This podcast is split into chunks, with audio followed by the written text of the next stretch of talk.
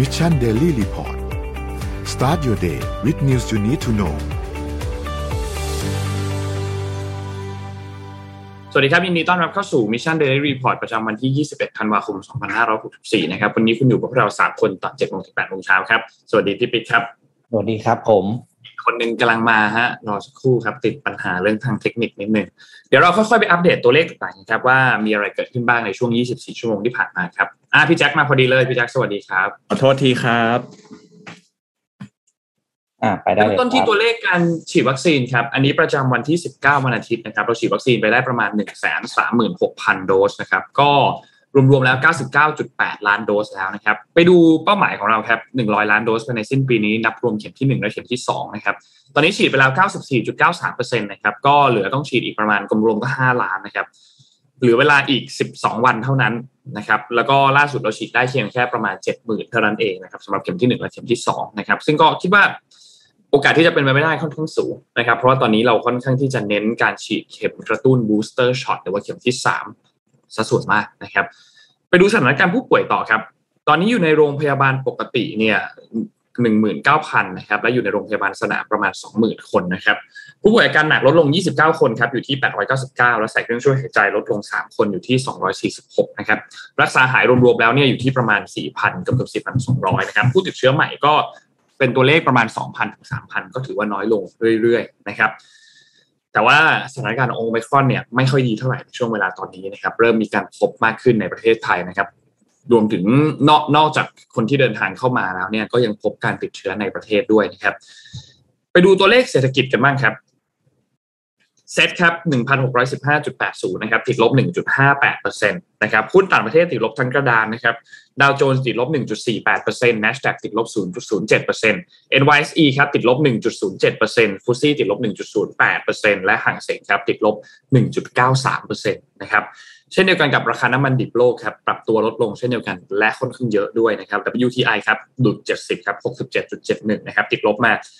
4.45% Brent Crude Oil เกือบหลุด70ครับตอนนี้อยู่ที่ 70.89นะครับติดลบมา 3.58%นะครับราคาทองคำปรับตัวลงเล็กน้อยเท่านั้นครับอยู่ที่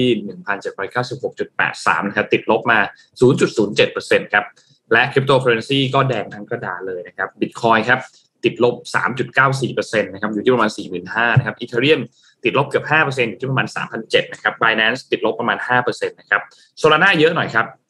8.82%นะครับ Cardano 6.25%นะครับและ Bitcoin ติดลบ 1.5%ครับนี่คือตัวเลขทั้งหมดครับ ภาพรวมในในช่วง 24 ชั่วโมงที่ผ่านมาเนี่ยต้องบอกว่าแดงหมดเลยเนาะในในตัวเลขทั้งหมดนะครับ ครับก็ถือว่าตลาดมีความกังวลเรื่องของโอมิครอนค่อนข้างสูงนะเมื่อวานนี้ตลาดหุ้นไทยก็ปรับตัวลดลงอย่างชัดเจนนะครับ หลังจากที่ทางกระทรวงสาธารณสุขเนาะออกมารายงานว่า มีผู้ติดเชื้อโควิด -19 สายพันธุ์โอมิครอนสูงถึงเอ่อ60กว่ารายนะครับ แล้วก็เจอการติดเชื้อภายในประเทศรายแรกนะ แต่ว่ายังเกี่ยวข้องกับการเดินทางมาจากต่างประเทศอยู่นะครับ ในช่วงนี้เอ่อเชื่อว่า เรื่องของโอมิครอนเนี่ย ในตอนนี้น่าจะต้องรอข้อมูลจากทางกระทรวงสาธารณสุขเพิ่มเติม อย่างใกล้ชิดนะ ต้องติดตามสถานการณ์อย่างใกล้ชิดอีกทีหนึ่งว่าการแพร่ระบาดภายในประเทศเนี่ย จะเป็นอย่างไรนะครับ เพราะว่าจริงๆแล้วเมื่อวานนี้เนี่ยออธิบดีกรมวิทยาศาสตร์การแพทย์นะครับนายแพทย์สุภกิจสิริลักษ์เนี่ยได้มีการออกมาเปิดเผยถึงกรณีของโอมิครอนเหมือนกันนะว่า จริงๆแล้วเรื่องของระบบ Test and Go ที่ตอนนี้เนี่ยเหมือนนักท่องเที่ยวต่างชาติเดินทางเข้ามาโดย ไม่ต้องกักตัวใช่ไหม มีการตรวจ 72 ชั่วโมงก่อนที่จะเดินทางมาถึง แล้วก็ตรวจอีกครั้งหนึ่งเมื่อเดินทางมาถึงประเทศไทยเนี่ย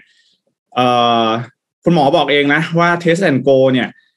อาจจะทำให้ผู้ป่วยหลุดจากระบบคัดกรองไปได้ เนื่องจากผู้ป่วยโควิด อาจอยู่ในระยะฟักตัวไม่แสดงอาการในทันทีทำให้อาจมีการปรับมาตรการ Test and Go อีกครั้งหนึ่งคือ นักท่องเที่ยวเนี่ยอาจจะต้องกลับมากักตัวกันอีกรอบหนึ่งหรือเปล่านะครับ ก็เชื่อว่าช่วงสัปดาห์นี้น่าจะมีความเคลื่อนไหวนะ ถ้าหากว่าเรื่องของตัวเลขผู้ติดเชื้อโควิด -19 สายพันธุ์โอมิครอนปรับตัวเพิ่มขึ้นนะครับ ก็ต้องจับตาดูกันอย่างใกล้ชิดสำหรับเรื่องราวของสถานการณ์นะครับถูกต้องครับ แล้วตอนนี้เองเนี่ยก็ อย่างที่แจ้งครับว่าเรามีการพบผู้ติดเชื้อในประเทศแล้วนะครับอืมก็ยืนยันแล้วว่าเป็น ภรรยาติดจากสามีสามีเนี่ยเป็นนักบินนะครับ แล้วก็ติดจากภรรยาเอ่อติดจากสามีนะครับ ซึ่งก็ต้องบอกว่าอันนี้ก็เป็นเพียงแค่รายแรกที่พบผลตรวจเป็นโพซิทีฟแล้วก็พบว่าเป็นสายพันธุ์โอไมครอนนะครับ ทีนี้หลังจากนี้เนี่ยก็ต้อง ติดตามอย่างใกล้ชิดเลย เพราะว่ามีแนวโน้มสูงมากที่เราจะเจอผู้ป่วยที่ติดเชื้อในประเทศ แล้วติดเป็นสายพันธุ์โอไมครอนนะครับ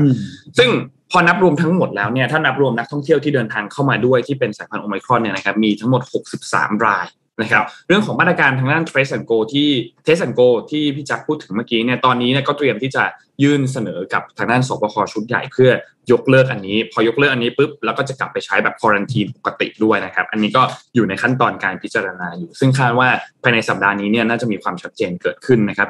สำหรับเรื่อง Test and Go แล้วก็เรื่องของควอนตีนนะครับพายุกลับไปที่อังกฤษนิดนึงครับตอนนี้ที่อังกฤษเนี่ยอย่างที่สถานการณ์เนี่ย ติดเยอะมากนะครับ ต่อวันเนี่ย อ่า เกือบแสนนะแปดหมื่นแล้วมาวันที่ยี่สิบเมื่อวานนี้คือเก้าหมื่นหนึ่งพันนะครับ อันนี้เป็นแค่วันเดียวนะครับ ก็สูงมากสูงมากนะครับ แล้วก็คิดว่าใกล้ใกล้ใกล้เคียงนี้เนี่ย แตะหลักแสนเนี่ยไม่ไม่ไม่น่าจะ คือคือเกิดขึ้นแน่นอนเอางี้ดีกว่าสำหรับตัวเลขแตะหลักแสนที่อังกฤษนะครับ ซึ่งทาง BBC เองก็มีรายงานออกมาบอกว่าบริสจอนสันเนี่ย ที่ออกมาแถลงล่าสุดในวันที่ 20 ธันวาคมเมื่อวานนี้นะครับ ยังไม่มีการพูดถึงมาตรการการควบคุมการระบาดของโควิดออกมา นี่คือสิ่งที่บริษัทชันพูด แต่ว่าก็มีการระบุว่าตอนนี้กำลังพิจารณาอยู่ แต่ก็ยังขอรอความชัดเจนคือรอข้อมูลมากกว่านี้แล้วถึงตัดสินใจนะครับ แต่อย่างไรก็ตามก็มีการเตือนให้ประชาชนเนี่ยระมัดระวังตัวนะครับ อยู่ในที่ถ่ายที่ที่มีอากาศถ่ายเท แล้วก็ถ้าเป็นไปได้ถ้าอยู่ในพื้นที่แออัด ให้ใส่หน้ากากนะครับและล้างมือสม่ำเสมอ แล้วก็ให้คิดไว้เสมอว่าสายพันธุ์โอมิครอนเนี่ยมันระบาดได้รวดเร็วมาก และสิ่งสำคัญตอนนี้คือต้องการเน้นการฉีดวัคซีนนะครับทั้งเข็มที่ 1 เข็มที่ 2 และรวมถึง booster shot ที่เป็นเข็มกระตุ้นด้วยนะครับทางด้านนายกเทศมนตรีของกรุงลอนดอนนะครับก็ประกาศให้โควิด -19 เนี่ยเป็นสาธารณภัยนะครับแล้วก็ออกมาเรียกร้องให้รัฐบาลในสนับสนุนพวกธุรกิจโรงแรมร้านอาหาร ธุรกิจค้าปลีกวัฒนธรรมต่าง ๆ เพื่อ ป้องกันไม่ให้สูญเสียการจ้างงานไป เรื่องของการจ้างงานที่หายไปอันนี้เราพูดคุยกันเยอะแล้วเนาะแต่น่าจะเห็นความสำคัญของการที่ต้องถูกเลิกจ้างไปแล้วนะครับ ส่วนเรื่องของรัฐมนตรีกระทรวงสาธารณสุขนะครับ มันมีฝ่ายค้านอยู่ด้วยก็คือคุณเวสต์สตรีติ้งนะครับเขาเป็นพูดง่ายๆคือเหมือนเป็นแบบเป็นเงาแล้วกัน ฝั่งของรัฐมนตรีกระทรวงสาธารณสุขที่อยู่ฝั่งฝ่ายค้านเนี่ยก็ออกมาโจมตีบอริส จอห์นสันหลังจากที่มีการแถลงออกมา บอกว่าเฮ้ยการที่คุณมีการออกมาแถลงแบบนี้แล้วไม่ได้มีมาตรการอะไรโควิด รับรองอะไรที่ออกมาเนี่ยมันเป็นการแถลงออกมาโดยที่ ไม่มีอะไรเป็นเรื่องใหม่เลย คุณไม่ต้องแถลงก็ได้ แล้วก็ไม่มีแผนการรับมือใดๆออกมาด้วยนะครับที่อังกฤษตอนนี้ก็เลยค่อนข้างน่ากลัวนะครับสำหรับสถานการณ์ของโอไมครอนครับพูดถึงเรื่องเอ่อโอไมครอนเนี่ยมันก็ ตอนนี้สถานการณ์ที่มันดูน่ากลัวใช่ไหมมันก็ลามไปถึงการจัดประชุมในระดับนานาชาตินะล่าสุดเนี่ย การประชุมที่ที่ที่ชื่อว่า World Economic Forum ที่จัดเป็นประจำทุกปีที่ดาวอสสวิตเซอร์แลนด์นะครับ ครับ ก็ออกมาประกาศเลื่อนแล้วนะปกติเนี่ยงานประชุมดาวอสที่ที่ดาวอสเนี่ยครับ จะมีขึ้นเนี่ยในปีนี้คือวันที่สิบเจ็ดถึงยี่สิบเอ็ดมกราคม ก็คือประมาณสักสามอาทิตย์อย่างนี้เนาะ ทางล่าสุดเนี่ยทางทางคณะกรรมการก็ออกมาประกาศเลื่อนออกไปเป็น early summer นะครับ ก็คือประมาณต้นต้นมิถุนาหรือประมาณปลายพฤษภาคม เนื่องจากบอกว่าสถานการณ์ของโอมครอนเนี่ยดูมีความน่ากังวล แล้วก็เป็นความเรียกว่าคำว่าคำว่าไม่ปลอดภัยเลยดีกว่าที่จะจัดนะครับ จึงให้ประกาศเลื่อนงานออกไป อย่างไรก็ตามนะครับ ในหัวข้อการประชุมเนี่ยก็ยังจะดำเนินต่อไปในรูปแบบออนไลน์แต่เป็นการประชุมย่อย ในเรื่องของหัวข้อที่เรียกว่าเป็น state of the world ก็คือเอาปัญหาหลักๆ ของโลกที่จะถูกบรรจุอยู่ในการประชุมครั้งนี้เนี่ย มาตกลงประชุมร่วมกันก่อนแต่เป็นรูปแบบของออนไลน์ ส่วนการประชุมแบบที่ผู้นำสูงสุดของทุกประเทศจะมาเจอกันเนี่ย ก็เลื่อนไป ซึ่งในแหล่งข่าวบอกว่าเป็น early summer อย่างที่ผมบอกไปเมื่อกี้เนี่ย แต่เชื่อว่าต้องดูสถานการณ์เป็นระยะจริงๆ เพราะดูแล้ว ไม่น่าไว้ใจนะครับ โดยเฉพาะการจัดที่ประชุมในปกติจัดที่สวิตเซอร์แลนด์ใช่ไหมยุโรปเลยตอนนี้มีปัญหามากในเรื่องของโควิด -19 กับโอไมครอนเริ่มแล้วนะสัญญาณมาแล้วนะ การประชุมเลื่อนไม่รู้ว่า อะไรต่อไปอะไรจะเลื่อนอีกหรือเปล่าใช่แล้วก็รู้สึกว่าในอีกไม่นานเนี้ยในช่วงวันสองวันเนี้ย ที่อังกฤษอะจะมีการลงมติคือทั้ง 20 ทีมของพรีเมียร์ลีกเนี่ยนะครับลีกฟุตบอลเนี่ยก็จะลงมติกันด้วยว่าจะ หยุดพักการอ่าเตะไปชั่วคราวไหมนะครับ ก็คือจะเหมือนกับครั้งก่อนที่เบรกไปก่อนเลย จนสถานการณ์ดีขึ้นแล้วค่อยกลับมาเตะกันใหม่อีกครั้งหนึ่งนะครับ ก็อันนี้รอดูเพราะว่าสถานการณ์ที่อังกฤษคืออย่างที่บอกติดเชื้อว่ากลมๆก็วันละเกือบแสนแล้วอะอ่านะครับใช่เพราะว่าตอนนี้เนี่ยเนเธอร์แลนด์ล็อกดาวน์แล้วเรียบร้อยนะครับ แล้วก็การเดินทางจาก UK เนี่ยสหราชอาณาจักรไปประเทศอื่นๆ ในทวีปยุโรป เริ่มที่จะทำได้ลำบากแล้วเนาะจากตัวเลข ผู้ติดเชื้อที่สูงขึ้นนะครับ คือตอนนี้ต้องบอกว่ายับอะตอนเนี้ยยับยังยังถึงหนักจริงอ่าไปครับ แต่ไปต่อ ครับก็สำหรับเอ่อเมื่อวานนี้ใช่ไหมครับ ก็เป็นคิวของดรเอนะครับอืมอ่า ดรสุชาชวีนะครับ สุวรรณสวัสดิ์ที่ได้เดินทาง ลงพื้นที่นะ จริง ๆ แล้ววันที่ 19ธันวาคมเมื่อวานนี้น่าจะรายงานไปแล้วเรียบร้อยที่คุณชัดชาติเนาะไปลงครับพื้นที่ที่เขตบางขุนเทียนใช่ไหมฮะแล้วก็ไปดูเรื่องของผลกระทบในเรื่องของการกัดเซาะชายฝั่งนะครับ แล้วก็ปัญหาขยะบริเวณชายทะเลเขตบางขุนเทียนนะครับ เมื่อวานนี้ก็ถึงคิวของดรเอที่เอ่อลงพื้นที่นะครับ เขตบางรักเนาะไปเยี่ยมมัสยิดแล้วก็โรงเรียนแล้วก็พบปะชุมชนกลางเมืองนะครับ ซึ่งทางด้านของดรเอเองก็ไปพร้อมกับคุณองอาจคล้ำไพบูลนะครับ ซึ่งเป็นรองหัวหน้าพรรคประชาธิปัตย์นะครับ แล้วก็ไปพร้อมกับผู้สมัครสกนะครับนายสุวิทย์เลิศธนากุลวัฒนะครับ เดินทางไปที่มัสยิดฮารูนนะครับซึ่งเป็นมัสยิดเก่าแก่อายุกว่า 150 ปีนะครับ อันนี้เป็นสถานที่แรกนะที่ทางด้าของดรสุชาติชวีเองเนี่ยเดินทางลงพื้นที่นะครับ แล้วก็ไปร่วมพูดคุยนะครับกับผู้นำชุมชนนะครับ ต่อมาเลยก็เดินทางไปที่อ,อุโบสถนะครับวัดม่วงแคนะครับเจริญกรุงซอย 34 นะครับ พร้อมกับมีการพูดถึงนะครับว่าในพื้นที่เขตบางรักเองเนี่ยถือว่ามีลักษณะเป็นพหุวัฒนธรรมนะครับ แล้วก็มีผู้คนอยู่อาศัยที่หลากหลายนะครับ หลากหลายเชื้อชาติหลากหลายความเชื่อนะครับ แบบนี้นะครับ แล้วก็ในตอนท้ายนะครับก็ในการเดินเข้าซอยเอ่อเจริญกรุง 36 นะครับ ได้มีการ พูดถึงเรื่องของอาคารเก่าแก่นะครับ ที่สร้างมาตั้งแต่สมัยรัชกาลที่5นะครับ แล้วก็มีการพูดว่าถ้าหากว่าเอ่อดรเอสุชาชวีเองเนี่ยนะครับ การเป็นผู้ว่ากรุงเทพผู้ว่าราชการกรุงเทพมหานครเนี่ยก็ถือได้ว่าเป็นการทำหน้าที่พ่อบ้านนะครับ มีหน้าที่ในการประสาน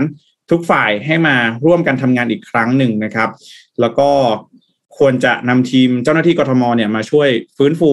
นะครับ แล้วก็คืนพื้นที่สาธารณะให้กับประชาชนต่อไปนะครับ ก็วันพรุ่งนี้นะครับ อะเมื่อวานนี้นะครับ ขออภัยด้วยนะฮะก็ลงพื้นที่เขตบางรักนะครับ ในช่วงนี้เอ่อเรื่องของโพลเองเนี่ย หลาย ๆสำนักเองอาจจะบอกว่าเอ่อคุณชัดชาติมาที่หนึ่งนะ แต่เท่าที่ดูเนี่ยนะครับซูเปอร์โพลหรือว่าดูสิทโพลอะไรเนี่ย โพลที่หนึ่งจริง ๆ เนี่ยคือยังไม่ตัดสินใจนะฮะอันเนี้ยที่หนึ่งจริง ๆ ในทุกเขตนะยังไม่รู้จะเลือกใครดี ใช่ ยังไม่รู้จะเลือกใครดีนะครับเอ่อแต่ถ้าถามว่าผู้สมัครใครนำเนี่ย นะคุณชัดชาตินำในตอนนี้นะครับ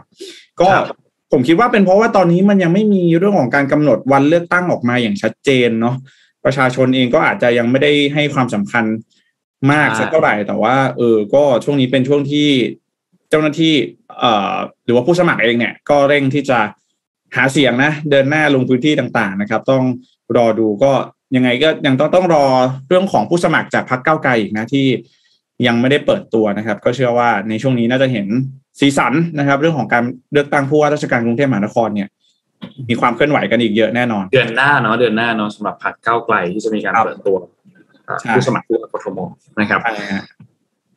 รอติดตามดูครับคงจีบก็น่าดูว่าจะไปเชิญใครมาลงอย่างเงี้ยแต่จริงๆแล้วโพลตอนนี้พี่ว่าก็เร็วไปหน่อยนะอ่าใช่ เพราะว่าคือยังไม่เห็นยังไม่ยังไม่ครบอะก็เลยเทียบไม่ถูก เพราะฉะนั้นไม่แปลกใจถ้า จะบอกว่าอันดับหนึ่งตอนนี้คือยังไม่ตัดสินใจครับก็มันยังไม่รู้จะเลือกใครอะก็เพราะว่ายังแบบใช่ไหมแต่แบบจะจะตัดสินใจเลยก็ดูจะจะจะง่ายไปนิดหนึ่งเลือกวันไหนยังไม่รู้เลยพี่ปิ๊กเออเรื่องไหนไม่รู้เลยให้ผมเลือกเลยเนี่ยจะให้ผมต่อได้ไงผมจะเลือกใครใช่ไหมเอ้ยแต่พี่ว่าอย่างเงี้ยคือแนวทางที่ถูกต้องนะไม่ใช่หลับหูหลับตาคนนี้พักนี้ลงปุ๊บแล้วก็ตัดสินใจเลย อันนี้ครับจะง่ายไปหน่อย อืม อืมครับ อะพามาดูเยวแจกต่อหนังสือก่อนมีแจกหนังสืออะนี่ของครับสมมูลเขาสั่งมาให้พี่แจกวันนี้นะครับ ก็ วันนี้มีเรามีกิจกรรมแจกจาก SCB เหมือนเดิมนะครับ วันนี้มีหนังสือชื่อ Thank you for coming to my TED Talk นะครับคู่มือการพูดในที่สาธารณะสำหรับคนรุ่นใหม่นะครับ วันนี้มาแจกกันสี่เล่มด้วยกันนะครับ อย่างที่เราทุกคนรู้นะครับ ว่าทุกวันนี้ในการพูดมันเป็นศิลปะอย่างหนึ่งนะแล้วก็สามารถก่อ ก่อเรียกนะก่อกระแสนะสร้างกระแสสร้าง Impact อะไรมากมายให้กับผู้ฟังนะครับ แล้วก็โดยเฉพาะการพูดของคนรุ่นใหม่นะเพราะว่าคนรุ่นใหม่ก็มีแนวคิดที่ฉีกไปจากเดิมนะครับ มีความคิดสร้างสรรค์มีอะไรต่าง ๆ นะครับโดยคนรุ่นใหม่เนี่ยเวลาเขาพูดเขาจะพูดหลายหลายหลายหลายที่หลายเหตุการณ์นะมันจะเป็นหน้าชั้นแข่งตู้ว่าที่ทำพอดแคสต์ถ่ายคลิปออนไลน์อะไรอย่างเงี้ยนะครับ หลาย ๆ คลิปหลาย ๆ การพูดเนี่ยมันมันเกิดอ่า มีมันมีมันสร้างโอกาสที่จะเปลี่ยนแปลงความคิดผู้คนได้นะครับ เพราะฉะนั้นเนี่ยเราเราผมคิดว่าการพูดของเด็กรุ่นใหม่เนี่ยมันเป็นการนำเสนอที่ทรงพลังนะครับ แล้วก็น่าสนใจนะครับฉะนั้นเนี่ยหนังสือเล่มนี้ครับ จะบอกเคล็ดลับเครื่องมือต่างๆ ที่ทำให้เราเนี่ยเป็นผู้พูดที่ดีขึ้นนะครับ โดยมีเขาเรียกว่าเคสตัวอย่างนะครับไม่ว่าจะเป็นเด็กชายนักประดิษฐ์ที่เปลี่ยนชีวิตคนทั้งชุมชนไปถึงเรื่องของมาลาลา ยูซัฟไซนะครับ ผู้จุดไฟแห่งการศึกษา แล้วก็ให้กับเด็กและสตรีทั่วโลกนะครับ คือบุคคลเหล่านี้เป็นสิ่งที่เราเป็นบุคคลที่สำคัญ การพูดของเขาเนี่ยมันเปลี่ยนโลกได้นะครับ ใครอยากได้หนังสือเล่มนี้นะครับกติกาง่ายๆวันนี้เลยนะครับ ก็คือคอมเมนต์อิโมจิที่แทนอารมณ์หรือความรู้สึกของคุณในวันนี้เข้ามานะครับ ว่าตอนนี้รู้สึกยังไงกับเช้าวันนี้นะครับ ส่งเข้ามาได้นะครับ ทาง Facebook อย่าลืมกดแชร์กด กดแชร์ไลฟ์ด้วยนะครับ แล้วก็กดอิโมจิเข้ามา ทาง YouTube อย่าลืมกดถูกใจและคอมเมนต์เข้ามาด้วยนะครับสำหรับใครที่ชมย้อนหลังก็สามารถร่วมสนุกด้วยกันได้เหมือนกันนะครับ แล้วสมมูลจะมาเลือกประกาศผลรางวัลให้กับสี่ผู้โชคดีในสัปดาห์หน้าครับหนังสือเล่มนี้นะครับ Thank you for coming to my TED Talk นะครับอืมสี่รางวัลด้วยกันนะครับก็คอมเมนต์เข้ามาเยอะๆนะครับ จริงเท็ดเนี่ยเท็ดทอเขามีหนังสือออกมาแล้วหลายเล่มนะ แต่ว่าเล่มนี้เนี่ยน่าสนใจเพราะเป็น TED Youth ก็คือแบบเอาผู้พูดที่เป็นอ่าคนรุ่นใหม่ เด็กๆมานะน่าสนใจเพื่อจะได้เทคนิคใหม่ๆที่เหมาะกับเรา ฟัง TED ผู้ใหญ่แล้วอาจจะยังไม่ได้ไม่ได้เทคนิคนะเอามาดู TED เด็กกันบ้างเผื่อจะได้สักอันสองอันเอาไปใช้ ครับวันนี้นนท์อัปเดตข้อมูลเพิ่มเติมให้ครับ เกี่ยวกับพรีเมียร์ลีกที่ที่อังกฤษนะครับ ก็เมื่อวานนี้มีการลงมติกันแล้วสโมสรส่วนใหญ่ ยังลงความเห็นว่าจะเล่นกันต่อนะครับเพื่อง่ายคือจะมีการเตะต่อในช่วงในช่วง holiday เนี่ยนะครับเพราะว่าช่วง holiday มันจะมีวันที่เขาเรียกว่า boxing day แล้วมันจะเตะเตะกันทีเลยเตะทีมากนะครับ คือในช่วงสัปดาห์หนึ่งรู้สึกว่าจะเตะสามสามแมตช์ไหมครับ ประมาณเนี้ยครับ คือจะเตะเตะทีมากนะครับ ในในช่วงเวลาตอนนี้ก็โอเค สุดท้ายลงมติกันเรียบร้อยแล้วนะครับ ว่าเตะต่อครับ อืม วันนี้อากาศหนาวเนาะข้างนอกหนาวมากเลยอะ นอกแบบยี่ยี่สิบเอ็ดยี่สิบสองอะไรเงี้ยนะครับ อยู่ดีก็กลับกลับมาหนาวอีกแล้วนะครับ ก็ใครที่รอบที่แล้วยังเก็บเกี่ยวฤดูหนาวไม่มากพอก็อย่าลืมเก็บเกี่ยวรอบนี้นะครับฤดูหนาวไทยไม่ได้มาเป็นเดือนนะฮะมาเป็นวันนะครับครับ เราพามาดูข่าวเลือกตั้งต่อครับ แต่ว่าเป็นเลือกตั้งที่ฮ่องกงครับเมื่อวานนี้นี่นี่ดีนะอืมพูดคุยกันเวลาว่าจะมีการเลือกตั้งฮ่องกงครับย้อนความให้ฟังนิดหนึ่งก่อนว่า การเลือกตั้งฮ่องกงที่มีขึ้นในช่วงวันหยุดที่ผ่านมาเสาร์อาทิตย์ที่ผ่านมาเนี่ยครับ ก็เป็นการเลือกตั้งครั้งแรกหลังจากที่มีการลงมติหรือเขาเรียกที่มีกฎหมายเรื่องของหลักชาติเข้ามานะครับ ทีนี้ ที่ฮ่องกงเนี่ยนะครับสำหรับการเลือกตั้งครั้งนี้เนี่ยเป็นการเลือกตั้งสภาที่เรียกว่าเลโก้หรือสมาชิกสภานิติบัญญัติฮ่องกงนะครับ ซึ่งก็เป็นการเลือกตั้งต้องต้องบอกว่าเป็นเป็นการเลือกตั้งอันหนึ่งที่มีเขาเรียกว่าคุณสมบัติหนึ่งอันของผู้สมัครที่เพิ่มเติมเข้าไป ก็คือมีคุณสมบัติว่าต้องรักชาตินะครับ ซึ่งรายละเอียดมันเป็นยังไงเนี่ย ก็ต้องบอกว่ามันก็วัดกันยากนิดหนึ่งเขาก็มีการคุริฟายกันไป ในเรื่องของว่าคนนี้รักชาติหรือเปล่าคนนี้หรือรักชาติหรือไม่รักชาตินะครับ ซึ่งการเปลี่ยนแปลงระบบสภานิติบัญญัติใหม่ในรอบนี้เนี่ยต้องบอกว่าก็ในในหนึ่งที่ค่อนข้างชัดเจนก็คือป้องกันไม่ให้ฝ่ายที่เรียกร้องประชาธิปไตยฮ่องกงเนี่ยสามารถเข้าไปนั่งเป็นเสียงข้างมากในสภาได้นะครับ ผู้สมัครทั้งหมดเนี่ยนะครับ ก็จะ ก็จะต้องแย่งชิงกันที่นั่งเนี่ยมันมีทั้งหมด 90 ที่นั่ง โดยมีผู้สมัครเนี่ย153 คนนะครับ ทีนี้รอบนี้เนี่ยนะครับต้องบอกว่าทางด้านของปักกิ่งเนี่ยเขาเปลี่ยนแปลงส่วนหนึ่งที่สำคัญมากๆ ก็คือลดสัดส่วนสมาชิกสภานิติบัญญัติฮ่องกงที่จะถูกเลือกทางตรงเนี่ยจากเดิมมันจะเป็น 50%เปลี่ยนใหม่ ถูกเลือกทางตรงเหลือเพียงแค่ 20%เท่านั้น นะครับนั่นหมายความว่าก็นั่นแหละเก้าอี้ก็จะเหลือ 90 ที่นั่งนะครับ โดยก็ต้องมีการตรวจสอบคุณสมบัติ และคุณสมบัติที่สำคัญมากๆก็คือคุณสมบัติรักชาติ โดยมีคณะกรรมการเลือกตั้งฮ่องกงเนี่ยที่ปักกิ่งเนี่ยเขาเพิ่มอำนาจให้นะครับซึ่งตามปกติแล้วเนี่ยต้องบอกว่าคณะกรรมการเลือกตั้งเนี่ยมีหน้าที่หลักในการเลือกผู้บริหารฮ่องกงแต่นี่เป็นครั้งแรกที่มีคณะกรรมการเลือกตั้งที่มีเก้าอี้ในสภานิติบัญญัติฮ่องกงด้วย ซึ่งก็เลยเป็นการเริ่มต้นที่ค่อนข้างน่าสนใจนะครับ ทีนี้ การเลือกตั้งเขาก็มีไปช่วงวันที่ 19 วันที่ 20 พอปิดคูหาเรียบร้อยแล้วเนี่ย ผลปรากฏครับว่าการออกมาใช้สิทธิ์ของคนฮ่องกงเนี่ยนะครับ ในพื้นที่ตรงนั้นเนี่ยในช่วงวันที่วันหยุดที่ผ่านมาคนมาใช้สิทธิ์เพียงแค่ 30.2%เท่านั้น 30.2%เนี่ยเป็นตัวเลขที่ต่ำที่สุดในประวัติศาสตร์การเลือกตั้งของฮ่องกงนะครับ ซึ่งต้องต้องบอกว่ามันน้อยมากเนาะการที่ออกมาใช้การที่ออกมาใช้ อันนี้ออกมาใช้เพียงเพียงแค่นี้เนี่ยมันมันน้อยมากนะครับต้องขยายความเพิ่มนิดหนึ่ง90 ที่นั่งของสมาชิกสภาเนี่ยมาจากไหนบ้าง 40 ที่นั่งจะมาจากการเลือกโดยคณะกรรมการ ที่สมาชิกถูกเลือกโดยรัฐบาลจีนนี่คือ 40 ที่นั่งแรก 30 ที่นั่งหลังจะมาจากการคัดสรรโดยกลุ่มธุรกิจหรือว่ากลุ่มการค้านะครับและ 20 ที่นั่งสุดท้ายจะมาจากการเลือกตั้งของประชาชนโดยตรง นะครับซึ่งก็ก็มีคุณสมบัติต่างชาติด้วยนะครับแล้วก็เรียบร้อยไปสำหรับการเลือกตั้งนะครับ ทีนี้พอเลือกตั้งเสร็จไปเรียบร้อยแล้วเนี่ยนะครับผลการเลือกตั้งที่ออกมาเนี่ยนะครับ ก็เป็นฝ่ายทางด้านของนิยมปักกิ่งที่ได้ที่นั่งไปแทบแทบแทบจะเกือบทั้งหมดเลยนะครับ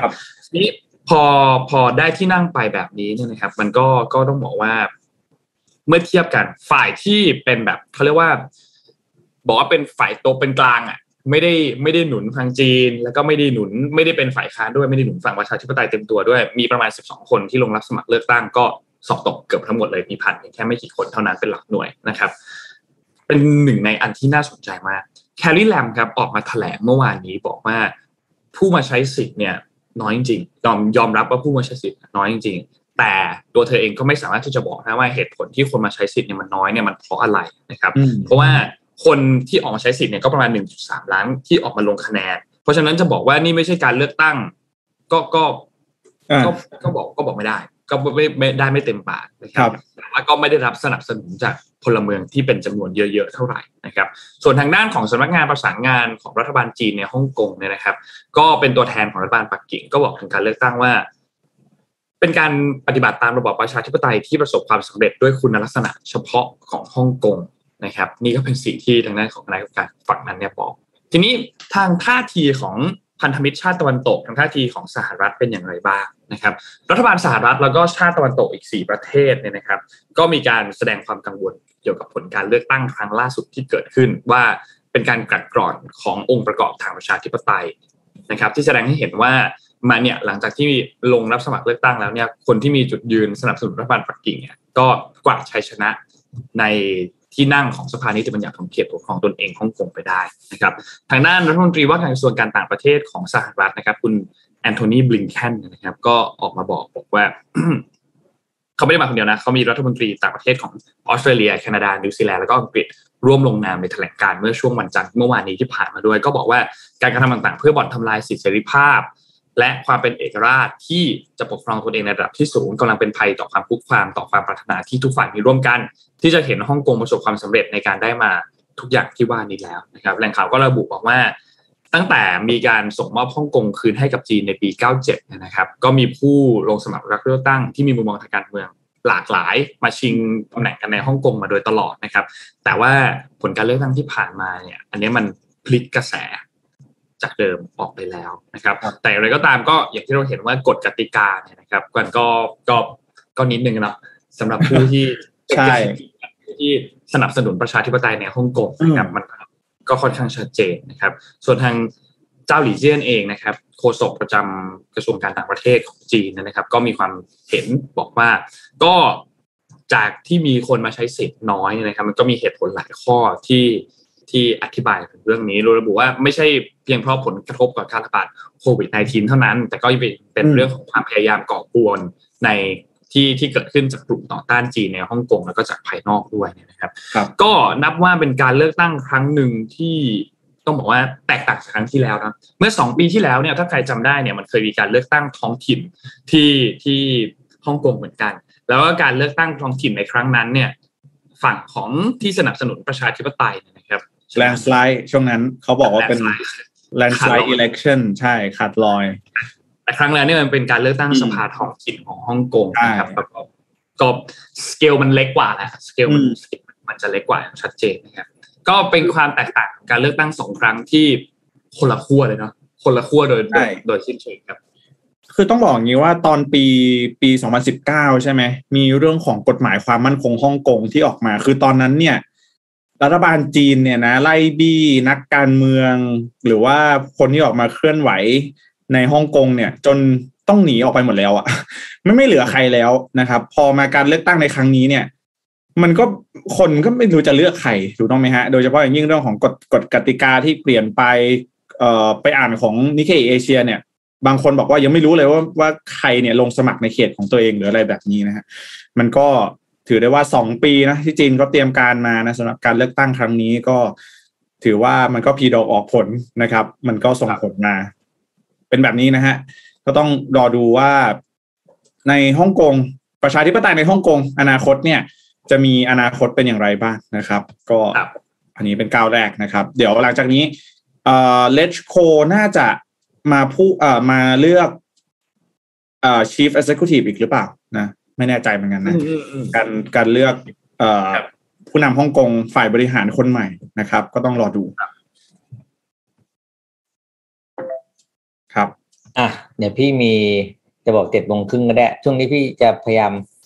หาข่าวให้น้อยลงนะเพราะเพื่อหาให้น้องๆหาข่าวแต่พี่หาเทคนิคก็เลยชีวิตมาเล่าให้ฟังแล้วกันนะฮะพี่ไปเจออาร์ติเคิลหนึ่งน่าสนใจดีครับ ก็ครับเอามาฝากกันบอกเถียงหัวหน้ายังไงให้ชนะอะ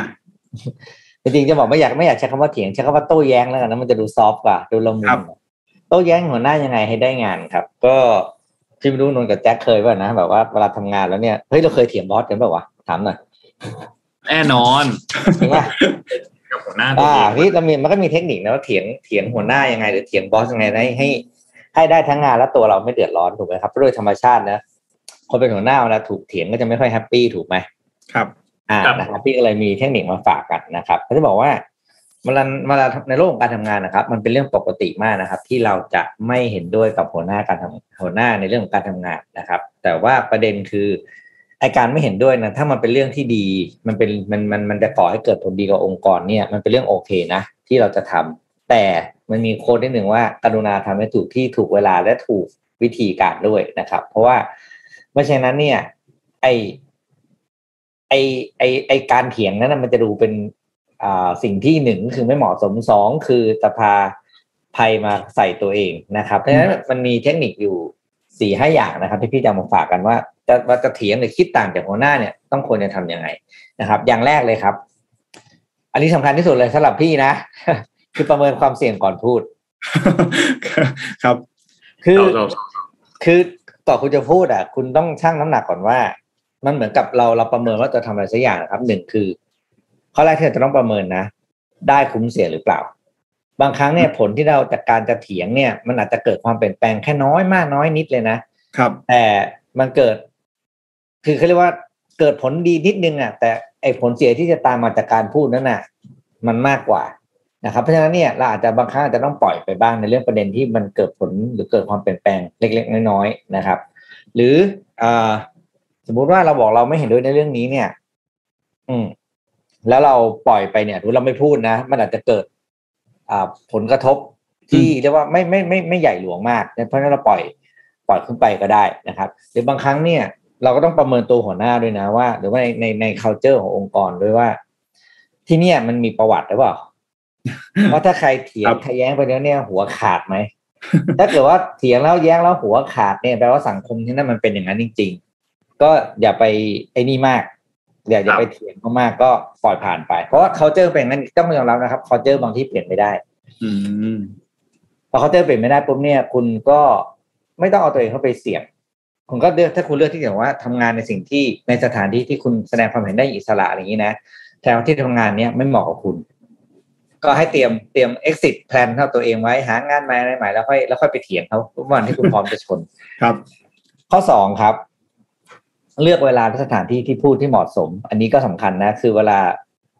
เวลาจะอะไรแย้งๆเนี่ยส่วนเนี้ยส่วนมากตัวตัวพี่เองนะพี่จะพี่จะออฟเรคคอร์ดคือมาคุยข้างนอกก่อนอืมก่อนคือสมมติเรารู้อเจนดาเนี่ยมันจะมีอย่างที่ประชุมใช่ไหมพี่ก็จะบอกว่าเอ้ยพี่ล็อบบี้ข้างนอกก่อนแล้วาเรื่องนี้เดี๋ยวมันจะควรจะเป็นอย่างนี้นะแต่ว่า มันน่าจะมีอย่างนี้นู่นนี่นั่นอะ คุยก่อนก่อนเข้าห้องประชุมเพื่อให้หัวหน้าได้รับทราบว่าเออมันจะมีมันมีมุมอื่นที่เขายังไม่ทราบอืม แต่ไม่ใช่ไปไปเซอร์ไพรส์หัวหน้าด้วยการสวนเข้าไปกลางที่ประชุม ซึ่งอย่างนั้นเนี่ยมันมันจะเหมือนการหักหน้ากัน การหักหน้ากันในที่ประชุมที่ปกติเรารู้อยู่แล้วเนื้อมารยาทในการประชุมคือเราโต้แย้งกันด้วยข้อเท็จจริง ไม่ใช่ โดยข้อเท็จจริงนั้นเนี่ยจะต้องเกิดขึ้นผ่านการพูดคุยที่ ไม่ทำให้ใครเสียความรู้สึก ครับหรือไม่ทำให้ใครรู้สึกเหวอว่าเฮ้ยมีอย่างนี้ด้วยเหรือวะอะไรอย่างเงี้ยนะครับเพราะฉะนั้นเนี่ยข้อสองเลือกเวลาสถานที่จะคุยสำหรับพี่เนี่ยเวลาที่พี่คุยเหมาะที่สุดนะมีสองเวลาหนึ่งก็คือกินข้าวกลางวันกับสองคือเวลาเดินออกไปกินกาแฟสองเวลานี้เท่านั้นนะครับสำหรับพี่ตัวพี่เองที่พี่จะทำนั้นพี่ทำมาตลอด แล้วพี่ไม่เคยมีปัญหาเลย พี่จะไม่เคยคุยแบบหลังเลิกงาน หรือไอ้ที่เกลียดที่เกลียดที่สุดเลยนะนนท์คือ ประชุมเสร็จเอามาแล้วก็เดินไปหาหัวหน้าหัวหน้าเรื่องนั้นผมว่าน่าจะเป็นอย่างนี้ไอ้อย่างเงี้ยอ่า น่าเกลียดอย่าทำถ้าจะทำอย่างนี้ไม่ต้องทำดูทุเรศมันมันจะกลายเป็นทุเรศครับนะครับ อ่าข้อสามคือออกข้อสามเทคนิคที่สามครับ คือให้ออกตัวเบาๆครับ คือคืออย่าอย่าแรงอย่าแรงความเห็นต่างเนี่ยด้วยเทคด้วยด้วยเทคด้วย texture ของเนื้อหามันเนี่ยมันคือความขัดแย้งอยู่แล้ว ถูกครัปะบแต่เนี่ยคุณไม่ต้องไปเติมความขัดแย้งเข้าไปด้วยท่าทางในการพูดของคุณ มันมีประโยคบางอย่างที่เราสามารถจะใช้ได้นะ แล้วมันก็จะดูแบบ ทุกอย่างดูซอฟต์มันเป็นสีพาสเทลประมาณนี้คือแบบว่า เออปกติเนี่ยผมจะไม่ค่อยพูดนะ แต่ว่าเรื่องนี้ผมคิดว่ามันมันซีเรียสนิดนึงก็เลยอยากจะขอแสดงความเห็นก่อนขอขอขอดอยากจะขอแสดงความเห็นนิดนึงอะไรอย่างเงี้ยคือมันให้มันมีประโยคที่แบบซอฟต์หน่อยนิดนึงว่า เอ้ย ถ้าไม่หนานจริงเราไม่พูดนะ หรือว่าถ้านี้เนี่ยเรามีข้อมูลที่รู้สึกว่าเฮ้ยมันจริงจริง ๆ แล้วเรามั่นใจในข้อมูลตรงนี้มากเนี่ยเราเราเกรินตรงนี้เป็นนิดนึงก่อนนะครับ หรืออีกอันหนึ่งก็คือว่า เออ รื่องนี้ก็โอเคนะ แต่ว่าผมมีความเห็นเพิ่มเติมนิดนึงอ่าอย่างเงี้ยครับมันจะรู้ว่าที่ประชุมเนี่ยดูซอฟลงนะครับ ข้อสี่ครับ อันนี้สำคัญเหมือนกันก็คือท่าทางในการพูดคือเวลาคุณพูดเนี่ย ถ้าคุณพูดแล้วท่าทางคุณไม่มั่นใจอะมันจะดูน้ำหนักความน่าเชื่อถือเนี่ยมันจะหายไปหมดเลยนะแม้ว่าข้อมูลคุณจะดีแค่ไหนก็ตามเพราะฉะนั้นหนึ่งนะครับนั่นคือท่าทางการพูดต้องต้องมั่นใจไม่ตื่นเต้นไม่แบบโลกๆพูดไปปากสั่นไปอะไรอย่างเงี้ยนะ ข้อสองก็คือเรื่องของข้อมูลที่พูดนะครับ ก็คือพูดให้เป็นกลางเน้นข้อเท็จจริงเท่านั้นนะครับ แล้วก็อย่าเพิ่งใส่ความเห็นลงไป เวลาแสดงความเห็นแบบโต้แย้ง เวลาพูดเนี่ยให้คนอื่นพูด ให้เราแสดงข้อมูลก่อน แล้วฟังความเห็นจากที่ประชุมก่อนดังนั้น เราค่อยเติมความเห็นของเราตอนสุดท้ายลงไป ไม่ใช่ใส่ข้อมูลโป้ง เราเห็นว่าอย่างนี้ป้าแล้วเหมือนปิดประชุมอะทุกคนแบบไม่ต้องฟังไม่ต้องฟังกันแล้วนะครับ ดังนั้นสิ่งที่สรุปให้ฟังนะครับ ในเรื่องของกรณีที่คุณจะมีข้อโต้แย้งกับหัวหน้าเนาะที่สรุปมาให้นะครับ ก็คืออ่าสไลด์ต่อไปเลยเลยครับดาบก็คือ ขออนุญาตในขออนุญาตแสดงความเห็นเพิ่มเติมก่อนนะครับ อย่าโพร่งออกไปโดยที่ไม่มีการขอโอกาสที่ประชุมในการพูดนะครับ ข้อสองก็คือข้อมูลต้องแน่นพอ เพื่อที่จะสนับสนุนความคิดของเรานะครับ ความเห็นต่างที่ไม่มีข้อมูล มันแปลว่านั่นคือการ กวนประสาทหรือไม่น่าเชื่อถืออะคืออยากจะแย้งก็แย้งแต่ไม่มีเหตุผล support นะครับ แล้วมันจะทำให้เราทำคนไม่น่าเชื่อถือ แล้วสุดท้ายก็คือพูดช้าๆไม่ต้องเร็วนะครับ พูดแบบคนมีสติพูดมั่นใจในสิ่งที่เขาสิ่งที่ตัวเองเตรียมมานะครับ ส่วนสิ่งที่ไม่ควรทำนะครับ ก็คือ อย่ากลัวอย่ากังวลไปว่าความเห็นแตกต่างของเราเนี่ย จะทำให้เราตกงานโดนด่าเดี๋ยวหัวหน้าจะไม่ชอบเรา เพราะว่า การทำงานที่ดีคือการทำงานที่มีพื้นฐานของความเห็นต่าง ความหลากหลายทางความคิดนะครับ แล้วก็ สิ่งที่ไม่ควรทำอันสุดท้ายคือนำเสนอความคิดแบบอ่าไม่มีข้อมูล support นะครับ เราควรจะนำเสนอความคิดด้วยข้อเท็จจริงที่สนับสนุนแนวคิดของเราเท่านั้นนะครับ อันนี้เห็นว่าน่าสนใจเอามาฝากกันว่า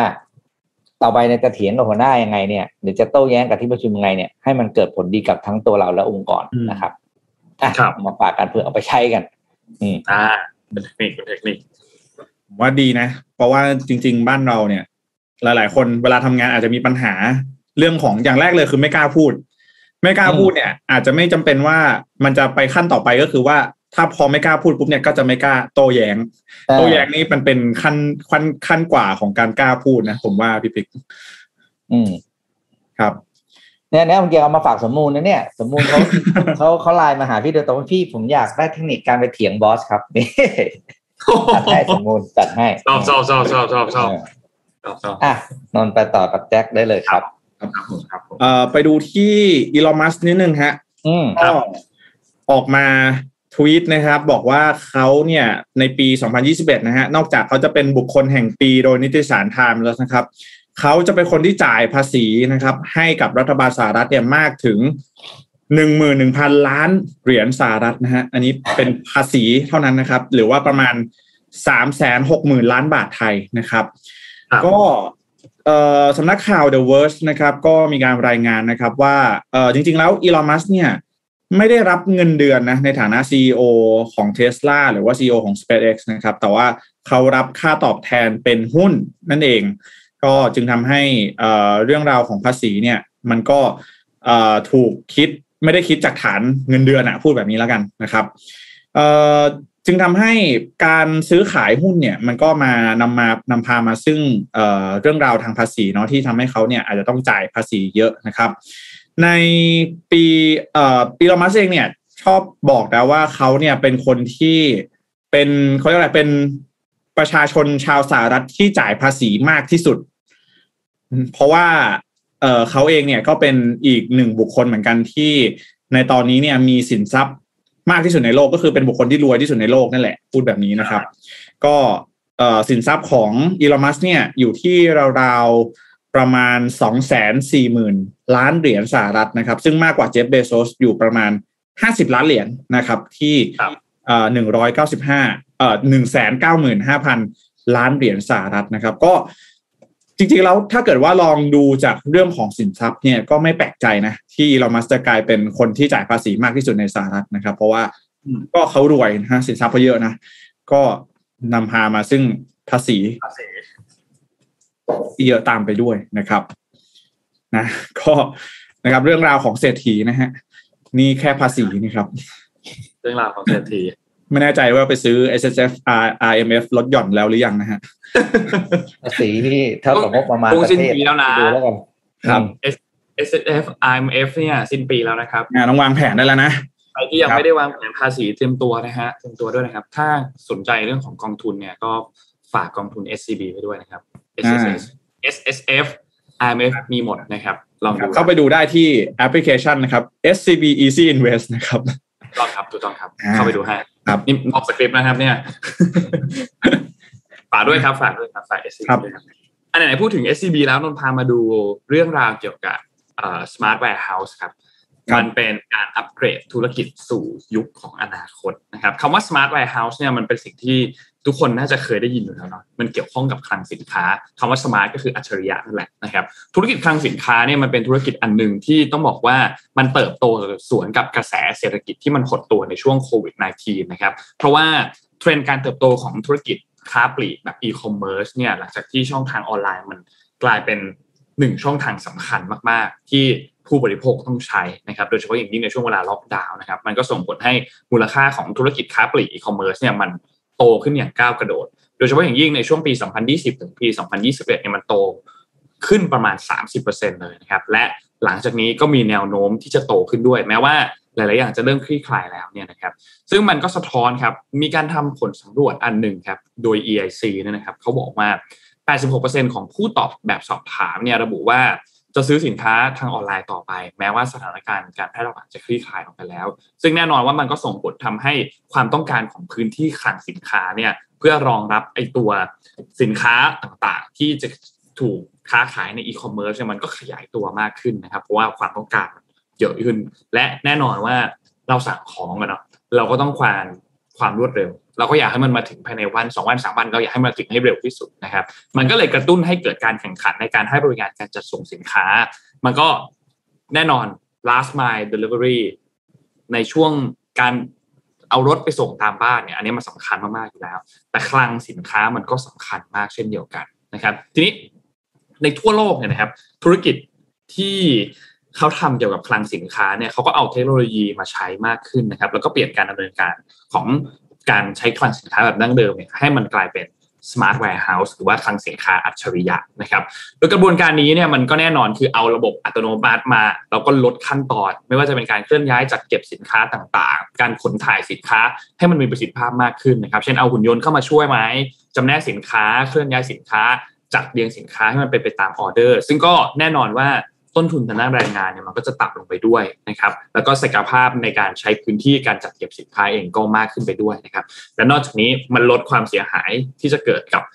เขาเรียกว่าคุณภาพของสินค้าด้วย เพราะง่ายคือสินค้าชำรุดเสียหายน้อยลงนั่นแหละนะครับ แล้วก็การเข้ามาของหุ่นยนต์ที่เอามาใช้เป็นในรูปแบบของรถลำเลียงสินค้าอัตโนมัติ หรือว่า automatic guided vehicle นะครับหรือว่าหุ่นยนต์เคลื่อนที่อัตโนมัติ autonomous mobile robot เนี่ยก็เริ่มแพร่หลายกันมากขึ้นนะครับมันมีข้อมูลอันนึงของ International Federation of Robotics หรือว่า IFR นะครับเขาเป็นองค์กรหุ่นยนต์ระดับนานาชาติ เขาคาดการณ์ว่ายอดขายของหุ่นยนต์ที่จะถูกนำมาใช้งานด้านโลจิสติกในปี 2021 ถึง 2023 เนี่ย มันจะโตขึ้นประมาณ 42%ต่อปี 42%ต่อปีนี่มันเยอะเยอะมากนะ เยอะมากๆนะครับ และนอกจากหุ่นยนต์แล้วเนี่ยก็มีการใช้ซอฟต์แวร์ที่นำเข้ามาช่วยในการบริหารจัดการภายในคลังสินค้าด้วยนะครับ ยกตัวอย่างครับ มันมีระบบอันนึงที่เรียกว่า warehouse management system ครับ ระบบตัวนี้เนี่ยจะเป็นระบบที่มันคอยเชื่อมต่อพวกระบบอัตโนมัติที่มันอยู่ในคลังสินค้าทั้งหลายให้มันครบวงจรทำงานร่วมกันได้นะครับ แล้วก็เก็บบันทึกข้อมูลแบบเรียลไทม์และนำไปวิเคราะห์ให้แผนธุรกิจในอนาคตด้วยนะครับ นอกจากนี้เนี่ยการลงทุนในคลังสินค้าอัจฉริยะหรือว่า smart warehouse เนี่ยแนวโน้มคือมันเติบโตอย่างต่อเนื่องนะครับโดยเฉพาะอย่างยิ่งพอมันตอบตอบโจทย์ธุรกิจ e-commerce แล้วเนี่ยมันมีบริษัทวิจัยด้านเทคโนโลยีที่เป็น report linker นะครับเขาคาดการณ์กันว่าในช่วง 5 ปีหลังจากนี้ ตั้งแต่ปี 2021 ไปเนี่ยนะครับมูลค่าของ smart warehouse เนี่ยทั่วโลกจะโตขึ้น 12%ต่อปีนะครับและในปี 2026 พวกประเทศในแถบอเมริกาเหนือเนี่ยจะมีมูลค่าตลาดคลังสินค้าที่สูงที่สุดในโลกนะครับ ส่วนเอเชียแปซิฟิกก็จะมีการขยายตัวของการลงทุนเพิ่มขึ้น อย่างชัดเจนโดยเฉพาะธุรกิจที่เกี่ยวข้องกับอีคอมเมิร์ซนะครับยกตัวอย่างเช่น JD.com แล้วก็ Alibaba Group ของจีนนะครับ เมื่อกลางปี 2020 เนี่ย บริษัทอีคอมเมิร์ซอย่าง JD.com เนี่ยเขาลงทุนใน Smart and Flexible Production Logistics Park ที่นครเทียนจิน มันเป็นคลังสินค้าในพื้นที่ตรงนั้นเขาก็ประสานการทำงานระหว่างพวก สายพานลำเลียงต่างๆหุ่นยนต์เคลื่อนที่อัตโนมัติต่างๆ คัดแยกสินค้าที่อยู่ภายในคลังสินค้า มันก็ทำได้อย่างมีประสิทธิภาพแม่นยำนะครับ และที่สำคัญคือมันส่งผลให้การผู้บริโภคที่อยู่ในพื้นที่ที่เขาจะรับสินค้าเนี่ยเขาได้ของเร็วขึ้นประมาณสองสามชั่วโมง ซึ่งเยอะนะสองสามชั่วโมงนี้ก็เยอะขึ้นแล้วนะครับเพราะฉะนั้นอันนี้มันสาคัญมากๆนี่คือภาพรวมที่เกิดขึ้นในต่างประเทศ ทีนี้มาดูในไทยบ้างในไทยเนี่ยนะครับ แม้ว่าธุรกิจคลังสินค้าเนี่ยมันมีแนวโน้มที่จะขยายตัวอย่างต่อเนื่อง แต่ว่าสัดส่วนพื้นที่ของคลังสินค้าอัจฉริยะเนี่ยน้อยมาก น้อยมากเพราะว่าต้นทุนของระบบเนี่ยมันมีมูลค่าค่อนข้างสูงนะครับแต่อย่างไรก็ตามพอโควิด -19 เข้ามา มันก็ส่งผลให้ผู้ประกอบการไทยเนี่ยเริ่มลงทุนในคลังสินค้าอัจฉริยะกันมากขึ้นนะครับ ตามข้อมูลของ CBRE เนี่ยนะครับเขาบอกว่า พื้นที่คลังสินค้าในไทยเนี่ยเติบโตขึ้นอย่างต่อเนื่องในช่วง 6 ปีที่ผ่านมาก็คือโตขึ้นประมาณ 5-7%ต่อปี แต่สัดส่วนของ Smart Warehouse เนี่ยมีเพียงแค่ 5%จากคลังสินค้าทั้งหมดของประเทศ คือร้อยคลังมีแค่ 5 ครั้งเท่านั้นที่เป็น Smart Warehouse นะครับ เพราะว่าต้นทุนมันค่อนข้างสูงนะครับ แต่อย่างไรก็ตามพอเริ่มปิดเริ่มอะไรกัน คนก็เริ่มหันมาสนใจอันเนี้ยกันมากขึ้น นะครับมันก็ค่อยๆ เริ่มต้นจากไม่ว่าจะเป็นรถขนส่งลำเลียงสินค้าอัตโนมัติที่เริ่มถูกมาใช้กันมากขึ้นนะครับในช่วงปี 2021 เนี่ยมันก็โตขึ้นประมาณ 9%อันนี้นับเป็น year on year นะครับซึ่งต้องบอกว่ามันเหนือกว่าในปี 2015 ถึงปี 2020 ที่ตอนนั้นมันโตขึ้นต่อปีเนี่ยประมาณแค่ 2.7%เท่านั้นเอง ก็นับว่ามีอัตราเร่งที่เพิ่มขึ้นอย่างชัดเจนนะครับซึ่งการลงทุนอันนี้เนี่ยมันก็ส่งผลครับไม่ว่าจะเป็นบริษัทอย่างอะแน่นอน โฮมโปรที่วังน้อยก็เริ่มเอาเทคโนโลยีคลังสินค้าแบบอัตโนมัติเนี่ยนะครับเข้ามาใช้ในการจัดเก็บสินค้าและการเบิกจ่ายสินค้า ซึ่งก็เพิ่มประสิทธิภาพมากขึ้นนะครับคลังสินค้าของ SCG Logistics เองเนี่ยผู้ให้บริการด้านโลจิสติกแบบครบวงจรแก่ผู้ประกอบการค้าปลีกค้าส่งเนี่ยนะครับ ก็ในคลังสินค้าก็เริ่มมีการนำระบบอัตโนมัติขั้นตอนต่างๆ เข้ามา รวมด้วยการหยิบสินค้า การใช้ซอฟต์แวร์ต่างๆ การจัดเก็บการจ่ายสินค้าเนี่ย มันก็ส่งผลให้ทุกอย่างมีข้อมูลแบบเรียลไทม์มากขึ้นนะครับ มันก็ดีมากยิ่งขึ้น ทีนี้โดยสรุปแล้วเนี่ยการส่งเสริมให้ผู้ประกอบการเห็นประโยชน์ของการใช้เทคโนโลยีควบคู่กับการลดภาระเรื่องของการลงทุนเนี่ยอันเนี้ยเป็นปัจจัยสำคัญมากๆนะครับครับ ซึ่งแน่นอนว่ามันต้องอาศัยการผลักดันของภาครัฐด้วย นะครับให้สิ่งเหล่านี้เนี่ยมันเข้ามานะครับรวมถึงการสนับสนุนการพัฒนาระบบคลังสินค้า อัจฉริยะที่เป็นฝีมือคนไทยนะครับพูดง่ายคือคนไทยออกแบบระบบเอง มันก็จะลดการนำเข้าเทคโนโลยีจากต่างประเทศ แล้วก็เพิ่มโอกาสให้กับผู้ประกอบการในไทยด้วยนะครับเพราะฉะนั้นหวังว่าในอนาคตเราจะได้เห็นสิ่งนี้มากขึ้นเนาะตอนนี้จำตัวเลขนี้ไว้ครับ 5%ของคลังสินค้าทั่วประเทศไทยเป็น warehouse แบบ smart warehouse นะครับแค่ 5%เท่านั้นนะครับหลังจากนี้ น่าจะมีแนวโน้มโตขึ้นอย่างชัดเจนครับ นี่เป็นข้อมูลจาก SCB EAC ครับ ขอบคุณมากครับ ก็เรื่องของออโตเมชันนะ ในอนาคตน่าจะเข้ามาแทนที่การใช้เป็น labor intensive ได้นะฮะโดยเฉพาะอย่างยิ่งช่วงของโควิด -19 แบบนี้นะครับ ที่เราเองเรื่องลดในเรื่องของอจำนวนคนเนาะในการทำงานต่างๆ ในเรื่องของความปลอดภัยของโรคระบาดนะครับ การเป็น smart warehouse เนี่ยก็อาจจะเป็นอีกหนึ่งหนทางของการพัฒนาธุรกิจอย่างยั่งยืนนั่นเองนะฮะก็ขอบคุณข้อมูลดีๆจาก SCB EIC กันด้วยนะครับสำหรับเดี๋ยวขออนุญาตไปดูกันที่เรื่องของอวัคซีนโมเดอร์นาสักนิดหนึ่งนะครับ เพราะว่าเอ่อเมื่อวานนี้เนี่ยมีข่าวออกมาว่าตัวของวัคซีนโมเดอร์นานะครับที่เป็น booster dose เนี่ย ในเบื้องต้นนะครับ ถ้าหากว่าเป็นวัคซีนโมเดอร์นาเข็มกระตุ้นภูมินะครับ ขนาด 50 ไมโครกรัมเนี่ยทางด้านของบริษัทโมเดอร์นาเองบอกมาออกมาเปิดเผยนะครับ เมื่อวันที่ 15 ธันวาคมว่า จากการทดลองในกลุ่มตัวอย่างนะครับถึงแม้ว่าระดับภูมิคุ้มกันเนี่ยจะขึ้นมาอยู่ในระดับที่ไม่สามาที่ที่สามารถตรวจวัดได้นะครับ แต่ค่าภูมิคุ้มกันดังกล่าวที่มีต่อเชื้อโควิด -19 สายพันธุ์โอไมครอนเนี่ยนะครับ ก็สามารถที่จะป้องกันได้อย่างมีนัยสำคัญนะครับ ก็ สามารถเพิ่มคุ้มกันได้นะครับ อย่างไรก็ตามเนี่ยในกลุ่มตัวอย่างที่รับวัคซีนโมเดอร์นาในเข็มกระตุ้นดังกล่าวเนี่ยนะครับ พบว่าช่วยเพิ่มได้อย่างมีนัยสำคัญอย่างที่ผมได้บอกไปเนาะแล้วก็ในช่วงในส่วนของข้อมูลเพิ่มเติมเนี่ยเดี๋ยวบริษัทจะทำการตรวจสอบแล้วก็ตีพิมพ์ออกมายืนยันอีกครั้งหนึ่งนะครับ โดยบริษัทโมเดอร์นาเนี่ยนะครับกำลังดำเนินการอย่างเต็มที่นะครับ ตามกลยุทธ์ 3 ประการที่ทางบริษัทโมเดอร์นาได้วางแผนเอาไว้นะครับเพื่อที่จะรับมือกับโควิด -19 สายพันธุ์โอมิครอนนะครับในส่วนของ ข้อมูลของอวัคซีนเข็มกระตุ้นภูมิสูตรใหม่นะครับ ก็ในสัปดาห์หน้าจะมีการเปิดเผยเรื่องของวัคซีนสูตรใหม่ออกมาอีกทีหนึ่งนะครับ แต่ว่าในตอนนี้นะครับถ้าเป็นวัคซีนเข็มกระตุ้นภูมิเนี่ยก็สามารถที่จะเพิ่มภูมิคุ้มกันได้ อย่างมีนัยสำคัญนะครับ อันนี้โมเดอร์นาเองออกมาพูดเองเลยนะครับสำหรับใครที่ในช่วงนี้เนี่ยรัฐบาลน่าจะเปิดโอกาสให้ มีการเข้ารับวัคซีนเข็มที่ 3 กันมากขึ้นนะฮะในช่วงนี้ใครที่กำลังหาช่องทางอยู่นะผมเชื่อว่าน่าจะมีเยอะพอสมควรเลยนะครับไม่ว่าจะเป็นสถานพยาบาลใกล้บ้านนะครับ หรือว่าศูนย์ฉีดวัคซีนใหญ่ ๆนะครับ ใกล้บ้านท่านนะครับ อย่างเช่นสถานีกลางบางซื่อเองหรือว่าตามจุดต่างๆนะครับ น่าจะมีการเปิดให้ลงทะเบียนหรือว่าอะไร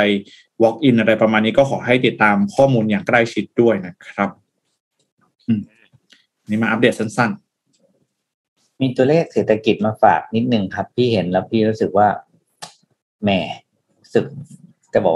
แต่อ่านแล้วกันได้ค่อยค่อยคิดได้ว่ารู้สึกยังไงนะครับว่าจะใช้ความรู้สึกอะไรดีอ่ามีการประกาศตัวเลขคาดการณ์การเติบโตเศรษฐกิจเพิ่มเติมมาจาก Japan Center of Economic Research นะครับ ก็เป็นการคาดการณ์การเติบโตเศรษฐกิจของประเทศในอาเซียน นะครับห้าประเทศใหญ่หลักๆ ในอาเซียนห้าประเทศนะครับ แล้วก็บวกด้วยจีนกับญี่ปุ่นนะครับผลออกมาตามตารางนี้ครับ ประเทศไทยของเราเนี่ยถูกคาดการณ์ว่าจะเป็นอันดับที่สุดท้ายนะครับในการเติบโตก็คือมีการตามมีอัตราการเติบโตเศรษฐกิจน้อยที่สุดนะครับ เมื่อเทียบกับห้าประเทศหลักในกลุ่มอาเซียนก็คืออินโดนีเซียมาเลเซียฟิลิปปินส์สิงคโปร์แล้วก็ไทยนะครับ โดยปี 2021 เนี่ยคือปีที่เกิดคาดการณ์ว่าเราจะบวก 1%ถูกไหม จาก 0.5 ตัวเลขวงเล็บคือวงเล็บนะครับ แล้วก็ปรับเป็น 1%แต่ดูถึงที่ถึงที่ดูนะครับ คือปี 2022 คือปีหน้า Q1 ของเราเนี่ย ทุกคนเนี่ยเขาบวกกัน 3% 4%ในขณะที่ฟิลิปปินส์เนี่ยคาดการณ์ว่าจะบวกถึง 8.5%นะครับ ของไทยยังบวกอยู่ที่ 0.9%เท่านั้นถามว่าทำไมฟิลิปปินส์ถึงบวกเยอะ เพราะว่ามันมี factor ที่น่าสนใจคือฟิลิปปินส์เราจะมีการเลือกตั้งครับ แล้วการเลือกตั้งเนี่ยแน่นอนว่ามันก็จะมีการกระตุ้นเศรษฐกิจมีเม็ดเงินไหลเข้ามาให้สู่มือประชาชนนะอันนี้เป็นเรื่องเข้าใจได้นะงบหาเสียงอะไรต่างๆนะครับ แต่สิ่งที่น่าเป็นห่วงจริงคือนอกจาก Q1 เราอยู่แค่ 0.9 แล้วเนี่ย Q2 ยังอยู่แค่ 1.8 นะครับ ก็คือบวกขึ้นมาอีกนิดนึงในขณะที่ห้าอีกสี่ประเทศหลักนะครับ ก็คือบวกที่สี่ห้าสี่ห้ารักษาระดับอยู่ที่ฟิลิปปินส์นะครับตัวเรื่องนี้มันทำให้เกิดความน่ากังวลว่า โอเศรษฐกิจไทยเนี่ยจะแหมเราจะไม่โตเท่าหน่อยเหรอนะครับคือนี่คือคาดการณ์พวกนี้เขาคาดการณ์แล้วนะครับ ว่าพวกนี้เขาไม่ค่อยพลาดสำนักพวกนี้ส่วนมากบวกลบไม่เกินครึ่งเปอร์เซ็นต์ถ้าเขามองจริง ๆ อย่างนี้ว่าประเทศไทยจะไม่โตเกินสองเปอร์เซ็นตลอดครึ่งปีแรกของปีสองพันยี่สิบสองนะโอ้แปลว่าเราเหนื่อยจริงนะครับ แต่ก็ยังมีข้อดีนิดนึงก็คือใน Q3 ปี2022 เนี่ย ของไทยยังมีค่าการจะบวก 5%นะครับ ถึงที่เขาให้น้ำหนักมาตรงนี้เนี่ยก็คือเรื่องของการ ฟื้นตัวจากการลงทุนภาคเอกชนและก็ภาครัฐนะครับ รวมถึงเรื่องของค่าการว่าจะมีเรื่องของอะไรนะเขาเรียกปัจจัยอื่นเสริมเข้ามาในเรื่องของการส่งออกนะครับ อันนี้ก็ต้องดูต่อไปว่ามันเป็นจริงหรือเปล่านะครับ แต่เห็นตัวเลขโดยรวมๆแล้วเนี่ยครึ่งปีแรกเราเหนื่อยมากเลยนะโอ้โหศูนย์จุดเก้าศูนย์กับหนึ่งจุดแปดนี่มันเหนื่อยเหนื่อยอะ ก็เพราะฉะนั้นเนี่ยต้องต้องระวังนะครับ แต่อันนี้เป็น factor ที่ทำการสำรวจจากนักเศรษฐศาสตร์ในในหลายประเทศ และยังไม่รวม factor เรื่องโอมิครอนนะครับ อันนี้อันนี้ต้องต้อง remark กันนิดหนึ่งว่าเรายังไม่ได้ใส่ตัวแปรในเรื่องของโอมิครอนเข้าไป ถ้าใส่เข้าไปเนี่ย ไม่รู้จะเปลี่ยนแปลงยังไงหรือเปล่า แต่มาให้เห็นภาพใหญ่ว่าต่างชาติมองเราว่ายังเหนื่อยนะยังเหนื่อยขณะที่อินเดีย อินเดียนี่บวก ดูในอินเดียบรรทัดก่อนสุดท้ายนะครับ อินเดียเนี่ยปีหน้าจะบวกที่ห้าจุดห้าเลขคูสองอินเดียจะบวกถึงสิบสามจุดหนึ่งนะครับ ประเทศในประเทศหนึ่งในโลกที่บวกเศรษฐกิจโตสองหลักเนี่ยโอ้โหเป็นเรียกว่าเรียกว่าเนื้อหอมมากๆนะครับ น่าสนใจมากว่า เออเขาทำอะไรถึงโตเติบได้ขนาดนี้อะอันเนี้ยฝากให้เห็นตัวเลขนะครับ ว่าเป็นอย่างนี้แหละ อืครับ ก็ เป็นตัวเลขประมาณการเศรษฐกิจในปีหน้านะจริง ๆ ผมว่าถ้าหากว่ามีล็อกดาวน์หรือมีการปิดพรมแดนของไทยเราอะ อันเนี้ยตัวเลขประมาณการในปีหน้าจะเปลี่ยนอีกเยอะเลยนะครับ เพราะว่าแทบจะเป็นปัจจัยหลักเลยที่จะช่วยฟื้นฟูแบบ ที่จะช่วยให้เศรษฐกิจไทยอะฟื้นตัว เพราะฉะนั้นแล้วต้องรอดูอย่างใกล้ชิดที่พี่ปิ๊กบอกว่าถ้ายังไม่รวมเรื่องของโอมิครอนเนี่ย อันนี้ก็น่าเป็นอะไรที่น่าเป็นห่วงมากๆนะครับโนว่าเดี๋ยวหลังจากนี้เราต้องดูติดตามเรื่องของแถลงจากสบคอย่างใกล้ชิดเลย เพราะว่าล่าสุดเนี่ยเราก็ยังเห็นว่าเขาน่าจะมีการจัดงานปีใหม่เนาะแม้ว่าจะมีงานเทศกาลที่ที่จังหวัดไหนนะสุรินหรือเปล่าสุรินสุรินใช่ไหมครับ ที่ที่ยกเลิกแล้วยกเลิกแล้วยกเลิกแล้วนะครับ ยกเลิกแล้วนะครับ แล้วก็จะมีคนก็เริ่มพูดกันว่ากลัวว่าจะมีล็อกดาวน์กันอีกรอบหนึ่งหรือเปล่านะครับ อันนี้ก็เป็นอีกหนึ่งหนึ่งหนึ่งตัวที่ที่น่าน่ากลัวเหมือนกันนะครับ ว่าอาจจะมีการล็อกดาวน์ขึ้นอีกครั้งหนึ่งหรือเปล่าถ้าสถานการณ์มันแย่ลงหนักๆจริงๆสำหรับสายพันธุ์โอไมครอนนะครับ เพราะว่าที่สหรัฐเองตอนนี้เนี่ยสายพันธุ์โอไมครอนก็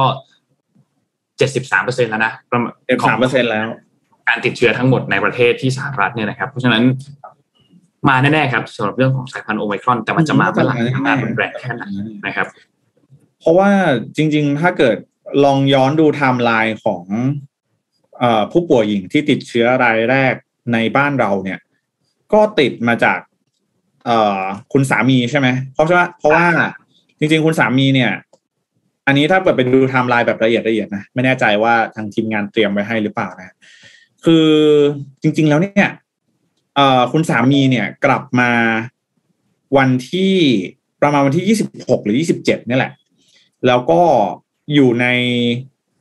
ระบบแซนด์บ็อกซ์ซึ่งจริงๆ แล้วแซนด์บ็อกซ์เนี่ย อันนี้ผมไม่แน่ใจผมถามพี่ปิ๊กก็ถามน้องนนท์นิดนึงแซนด์บ็อกซ์เนี่ยเขาเอ่อให้อยู่ในโรงแรมอย่างเดียวหรือว่าอะไรหรือว่าออกมาข้างนอกได้นะครับเพราะว่าเอ่อนักบินคนนี้เนี่ย วันที่ประมาณวันที่วันที่หนึ่งหรือวันที่สองเนี่ยแหละนะครับ เดินทางไปหาหมอที่โรงพยาบาล จากโรงแรมที่กักตัวอยู่ นะครับ ผมก็เลยงงว่าเอ๊ะอ้าวแล้วสรุปแล้วมันคือแซนด์บ็อกซ์เนี่ยมันหมายความว่าออกจากสถานที่กักตัวได้หรือเปล่านะครับอะแต่ก็ไม่เป็นไร เดินทางออกมานะครับ แล้วพอถึงประมาณเอ่อหนึ่งสัปดาห์หลังจากที่มาถึงเมืองไทยเนี่ย ถึงจะเช็คเอาท์ออกจากโรงแรมเนี่ยแล้วก็ผมก็เลยงงว่า เอ๊ะนะครับ แล้วก็คุณหมอสุภกิจศิริลักษ์เองก็บอกว่า เนี่ย เออมันก็ Test and Go มันก็มีความเสี่ยงเหมือนกันนะครับ ว่าเอออาจจะเล็ดลอดออกมา คือคือแซนด์บ็อกซ์เนี่ยมันแตกต่างกันอย่างนี้ครับ คือมันจะแตกต่างจาก quarantine ตรงที่อืมพอเราเขาเรามาถึงสถานที่แล้วเนี่ย คุณต้องไปห้องพักก่อนเลย อย่างแรกนะไปอืมเข้าไปที่โรงแรมก่อนเลย แล้วก็ต้องตรวจเชื้อ ถ้าพบถ้าตรวจเชื้อแล้วไม่พบก็สามารถออกไปข้างนอกได้ แต่ถ้าตรวจเชื้อแล้วพบเนี่ยก็ก็ก็แน่ก็แน่นอนก็ต้องเข้าสู่ระบบการรักษาต่อไปนะครับครับซึ่ง การเดินทางไปท่องเที่ยวเนี่ย คืออยู่ได้แค่ในพื้นที่ที่เป็นแซนด์บ็อกซ์เท่านั้นอย่างที่อันที่นี้ก็คือภูเก็ตใช่ไหมครับก็คืออยู่ได้แค่ในพื้นที่ภูเก็ตเท่านั้นหรือในแซนด์บ็อกซ์เท่านั้น ซึ่งจะต่างจาก quarantine ตรงที่คุณจะคุณตรวจตรวจตรวจมาถึงปุ๊บตรวจ ไม่พบเชื้อคุณก็ยังต้องกักอยู่ดีอืม14วันนะครับจะมันจะแตกต่างกันนิดนึงนะครับนนท์พามาดูอีกเรื่องหนึ่งเรื่องสุดท้ายแล้วที่สัญญาจะคุยกันเมื่อกี้ เมื่อเมื่อเมื่อวานนี้สั้น ๆนะครับ คือเรื่องของสภาล่มครับ ในช่วงสัปดาห์ที่ผ่านมาเนี่ยครับสองสัปดาห์สภาล่มไปที่เปิดสมัยประชุมปีที่สองเนี่ยนะครับ สภาล่มไปสี่รอบ นี่คือนี่คือรอบล่าสุดของการเปิดประชุมรอบแรกนะครับ แต่ถ้านับตั้งแต่เอ่อมีการเลือกตั้งในปีหกสองเลือกตั้งเสร็จเรียบร้อยมาเนี่ยนะครับ อายุของสภาชุดนี้เนี่ยก็คือใกล้เคียงที่จะครบสามปี ในช่วงเกือบเกือบสองปีกว่าเกือบสามปีเนี่ยมีเหตุการณ์สภาล่มถึงสิบสองครั้งนะครับ สิบสองครั้งเนี่ยเรียกได้ว่าอาจจะเป็นการที่สภาล่มเยอะที่สุดในประวัติศาสตร์ของการเมืองไทยเลยก็ได้นะครับ ในในการเลือกตั้งสมัยเดียวนะครับ ซึ่งก็สำหรับวาระของสภาผู้แทนราษฎรชุดปัจจุบันเนี่ยสภาล่มกันตั้งแต่ช่วงเดือนกรกฎาคมปี 2562 เลย แล้วก็ล่มมาเรื่อยๆครับ เดือนพฤศจิกาก็ล่ม พฤศจิกายนนี่ล่มสองครั้งเลยนะครับ ในปี 62 นะ เข้าปี 63 กรกฎาก็ล่มอีกครั้งหนึ่ง มิถุนา ในปี 64 กรกฎาคม64 กันยา 64 สองครั้ง แล้วก็ในพฤศจิกา 64 สองครั้ง ธันวาคม 64 อีกสองครั้งนะครับ ซึ่งสภาล่มหลาย ๆ ครั้งเนี่ยต้องบอกว่าไม่ใช่ตั้งแต่แรกนะ ลงมติบางเรื่องที่สำคัญสำคัญก่อน พอลงมติเรื่องนั้นเสร็จปุ๊บหาย และสุดท้ายกดออดแล้วกดออดอีก ก็ยังไม่กลับมา นะครับ ก็ยังหายอยู่เมื่อวานเมื่อวานเมื่อวานหรือเมื่อวานซืนเนี่ยนะครับทางด้านของพลเอกประวิตยเนี่ยก็ให้สัมภาษณ์เหมือนกัน บอกว่าเฮ้ยจริงๆแล้วสภาไม่ได้ล่ม แต่ว่าห้องของสสกับตรงสภาที่จะไปลงมติเนี่ย มันอยู่ไกลเดินไม่ทัน ก็เลยสภาล่มนะครับ ให้ประชาชนทุกท่านตัดสินกันเองนะครับ ซึ่งต้องบอกว่ามันก็เป็นหนึ่งในในเกมการเมืองที่ปกติแล้วเนี่ย เราจะเห็นสภาล่มกันช่วงเย็นๆนะช่วงเย็นๆดึกๆเนี่ยจะเริ่มล่ม แต่ครั้งล่าสุดที่ล่มเนี่ยนะครับ ล่มกันตั้งแต่ตอนก่อนเที่ยงเลยนะครับ 11โมง50นะครับ ก็ล่มไปแล้วนะครับ ซึ่งในอยู่ในช่วงของการพิจารณารายงานการพิจารณาศึกษาแนวทางการบริหารจัดการลุ่มน้ำทางระบบนะครับ ทีนี้มาสะท้อนให้เห็นภาพใหญ่แบบนี้ครับ ตอนนี้เนี่ยด้วยความที่รัฐบาลเข้าสู่ปีที่สามใช่ไหมครับวาระไม่มีทั้งหมดสี่ปีเนี่ยนะครับ ยิ่งใกล้เลือกตั้งมากเท่าไหร่ ความมั่นคงของรัฐบาลก็จะค่อยๆ น้อยลงไปแบบนั้นนะครับอืมเพราะมันเข้าใกล้การเลือกตั้งใหม่อีกครั้งหนึ่งนะครับ คุณก็จะเห็นความสั่นคลอนของพรรคร่วมรัฐบาลด้วยนะครับ ซึ่งก็เป็นหนึ่งในเกมการเมืองที่ทั้งสองฝ่ายก็จะเล่นกัน ทั้งฝั่งของรัฐบาลเองและและก็ฝั่งของฝ่ายค้านเองด้วยนะครับ เพราะฉะนั้นหลังจากนี้เนี่ยแน่นอนว่าเราจะได้เห็นการเลือกตั้งสนามเล็กก่อน คือเลือกตั้งผู้ว่ากทมนะครับ ซึ่งต้องเป็นการเลือกตั้งที่สำคัญมากๆนะครับ แล้วก็พรรค ร่วมรัฐบาลเองเนี่ยก็คงอยากให้มีการเลือกตั้งเร็วๆนี้ให้เกิดขึ้นเร็วที่สุด โดยเฉพาะอย่างนี้อะอย่างพรรคประชาธิปัตย์เนี่ยที่เปิดตัวผู้สมัครเรียบร้อยแล้วเนี่ยพอก๊อกแรกมันเปิดเรียบร้อยแล้วเนี่ยนะครับก๊อกต่อไปเนี่ยมันต้องตามมา เพราะฉะนั้นอันเนี้ยเป็นจุดหนึ่งที่สำคัญมากๆ ที่เราจะได้เห็นการทดลองก่อนสำหรับสนามเล็กอย่างเสียงดูก่อนว่าผ่านมาสามปีเนี่ยแต่ละพักมีคะแนนความนิยมเป็นอย่างไรบ้างสำหรับการเลือกตั้งสนามเล็ก และหลังจากนั้นสนามใหญ่เนี่ยเป็นของจริงครับ ว่าจะเป็นอย่างไร พี่พี่พี่ปิ๊กพี่แจ็คคิดว่ายังไงบ้างครับ เรื่องสภาลงแหมมันก็คือคือเราก็แค่อยากจะถามนะว่าเออเขาเขาไปทำอะไรเหรอตอนนี้เขาไม่เข้าประชุมไม่รู้จะถามอะไร ไม่รู้หน้าที่เหรอไม่มีอืมใช้ Google Calendar ไม่เป็นเหรออะไรอย่างเงี้ยมันจะมีการแจ้งการมีอะไรอย่างเงี้ยเมืองนะนะเพราะว่าการการที่ไม่เข้าประชุมเนี่ยมัน คือมันต้องไล่ตั้งแต่การการบริหาร สสในพักนะพักคุณไม่คุมของคุณได้เลยเหรออะไรอย่างเงี้ยคือแบบมันเป็นเรื่องที่ง่ายมากนะเขาไปนั่งประชุมอะแล้วคุณก็รู้ว่ามันเป็นงานที่อยู่ในหน้าที่อยู่แล้วใช่ไหมไม่ใช่งานแบบเซอร์ไพรส์ว่าเฮ้ยไม่เคยรู้มาก่อนต้องเข้าประชุมด้วยนะอะไรอย่างเงี้ยใช่รุ่มคือที่ที่ที่กำลังบอกเนี่ยคือ ไม่ได้หายแค่ที่คนอาจจะคิดว่าเอาไปหายที่พักร่วมรัฐบาลไปหายที่ฝ่ายค้านอย่างเดียวหรือเปล่า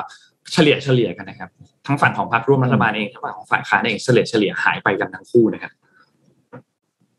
อืม ครับ